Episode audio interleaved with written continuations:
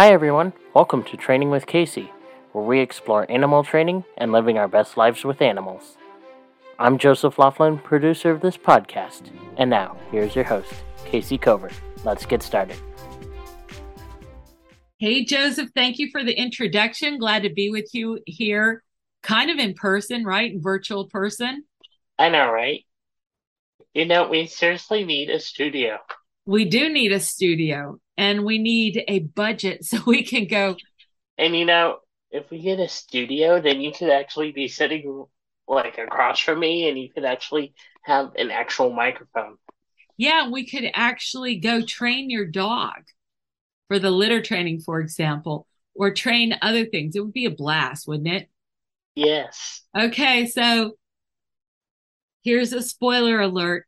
We're working on putting together either a van or bus so we can go all over the country doing training adventures with friends and colleagues.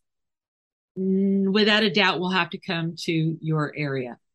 Are you Long Beach or San Diego? I'm in the middle between Long Beach and San Diego. I'm no wonder I was confused. Area. Okay. Well, Joseph, the next thing I wanted to talk about was working with multiple species. What that was like, what you know why it's good to do what's a problem with it what you have to be careful of and good on you because you've already gone out and worked with several different species right mm-hmm. so you were just doing something with a capybara i could even send you the list of the species i am working with well just go ahead and tell us right now Let me pull up that list. Okay.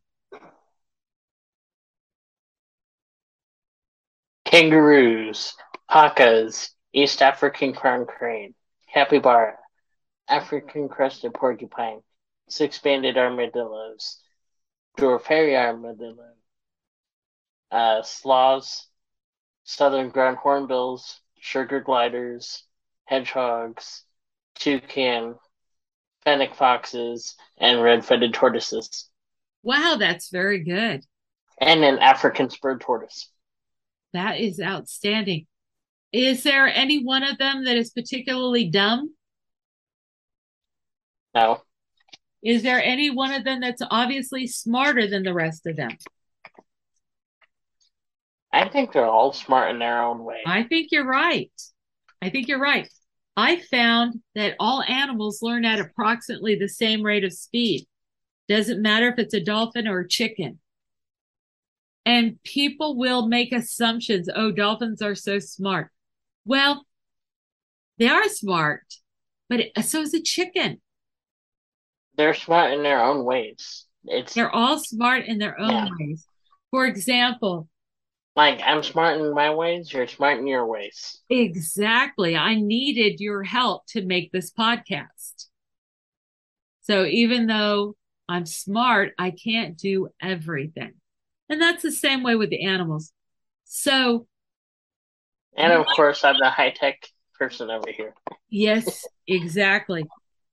Okay, so when it comes to working multiple species of animals, it's a really good way to intensify your understanding of learning theory. Because if you only know learning theory as it applies to dogs, you might not really understand how learning happens. Because birds are going to look and act differently and lions will look and act differently. You'll have different problems. You'll have different things that are easier. You need broad experience to really understand the overall art of training, education, learning, teaching. But there are other reasons. And I love to teach dog trainers with horses and horse trainers with dogs. And one of the reasons for that is that as uh, Emily Feldman Barrett writes in her books how we just how we construct emotions i think is the name of it she says that by the time you're 35 years old 95% of your actions are conditioned that something happens, you don't even think about it. You just flow into a response. So one way where we see that and it kind of scares us sometimes, we'll get home and we won't remember anything on the trip home. We just arrive home. We drove automatically. Now, when you're trying to study learning theory and you're learning at a, a you're watching an animal that you think you understand, it is very hard to keep your attention and focus. You really tend to zone out. But when you're watching a different kind of animal work, it is much easier to really focus and therefore to learn. Also, if you're learning with a new kind of animal, you're not going to have so much cognitive dissonance. You're not going to see it go, oh, that's not the right way. She's not doing eight trials of everything. Because if you study learning theory, a lot of people will tell you you need to do eight trials successfully of one step before you change anything. I never do that. So if somebody came to watch me and they had that expectation, they would just quit watching me because in their mind, I'd already shown that I didn't understand it. And they might miss something. They might miss a lot. Okay, so we want to switch species to make it easier to learn. Now, it's also easier to see sometimes. What are some species that you find it particularly difficult to keep up with them while they're learning?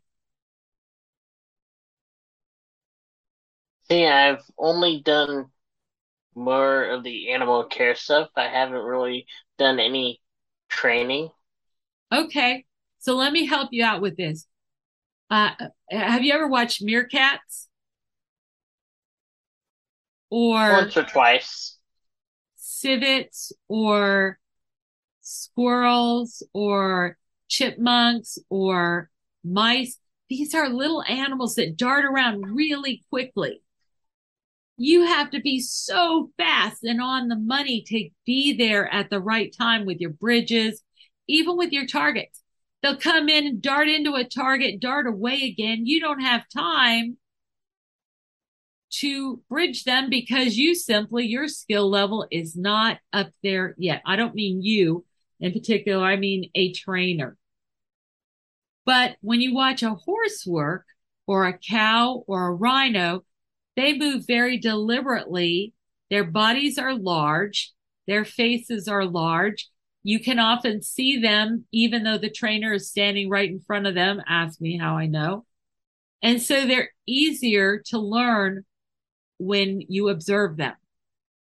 So just imagine trying to watch a mouse training session versus watching a rhino training session. It's probably going to be, there's probably going to be similarities, but some differences because one's a bigger animal. Yep. And then the other one's a tiny little fast, animal. little uh-huh. rascally animal. Yeah, and they're going to like different food. They're going to take different. Okay, here's one thing. I had a trained rat. She was very smart, but uh, she didn't want to eat her food. Excuse me. She wanted to store it. So she'd do something right. She'd grab her food. Then she'd run into her nest and store the food. Then she'd run out again, do another behavior, run into her nest and store the food. Now the food was these big rat biscuits, way bigger than you should use for training. So what I started doing is just taking them out of the bed. So, you know, cause at any point she could go there and eat all her biscuits. And that was the end of the training session.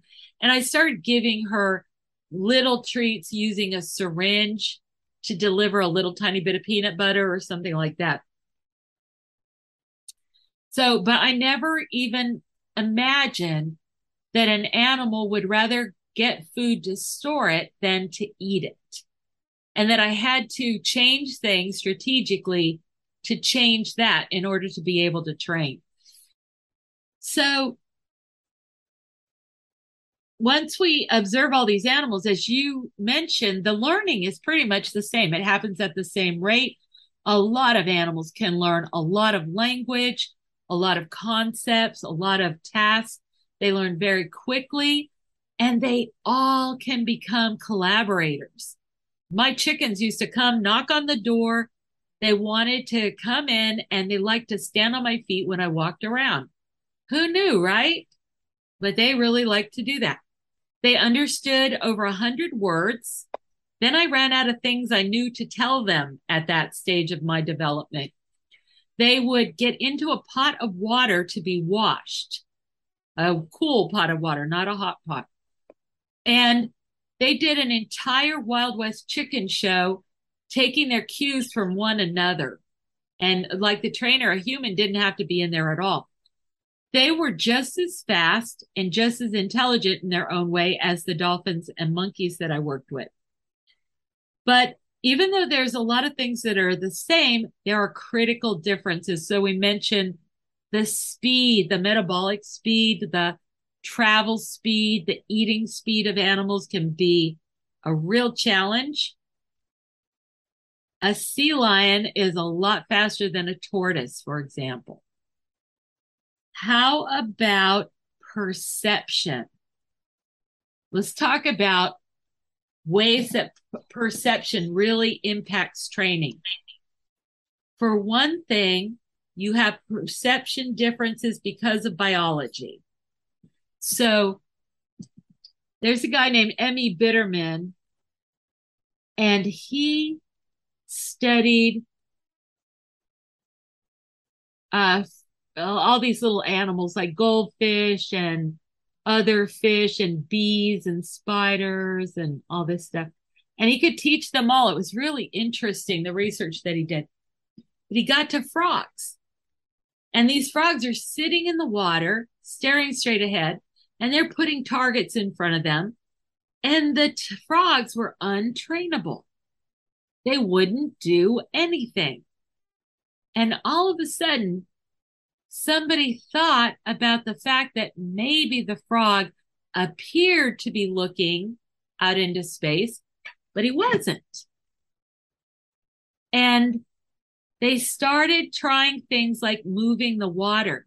Turns out the frogs were even though their faces were you know aimed at the sky and they're sitting there looking they were actually listening to pressure on their lateral lines they could feel subtle motion changes in the water and that told them where to go and where to leave you know where to go to and where to leave when they started using water cues all of a sudden the frogs were just as trainable as all the other animals. Have you seen places where you definitely know that an animal has a different mode of perception that makes it different to work with that animal?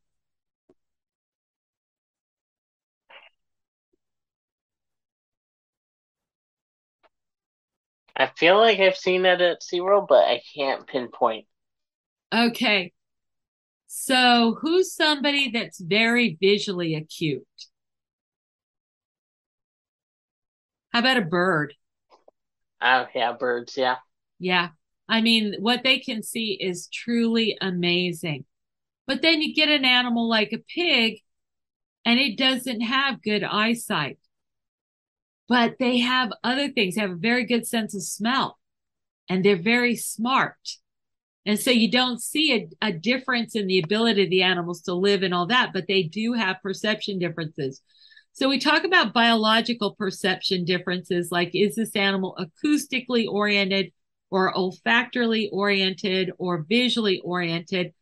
But also you have environmental perception challenges. So with working with horses, if you start to walk a horse out of a barn, a lot of times they'll pull up short they need to take a minute to let their eyes adjust to the difference in the light. Same thing if you ask them to walk into water, especially if the water's muddy, it looks different in the water where they can't see in the water. And so they don't want to do that so readily. But that's also a problem for marine mammals. So, one of the things we did when training marine mammals is to always double up the cues. We had an acoustic cue and a visual cue. Because if you gave only visual cues, another animal might pop up in the way of, in the line of sight of the animal that you're working with. And all of a sudden they can't complete their behavior from no fault of their own. If you give an acoustic cue, maybe another animal splashes your animal with water and they couldn't hear it.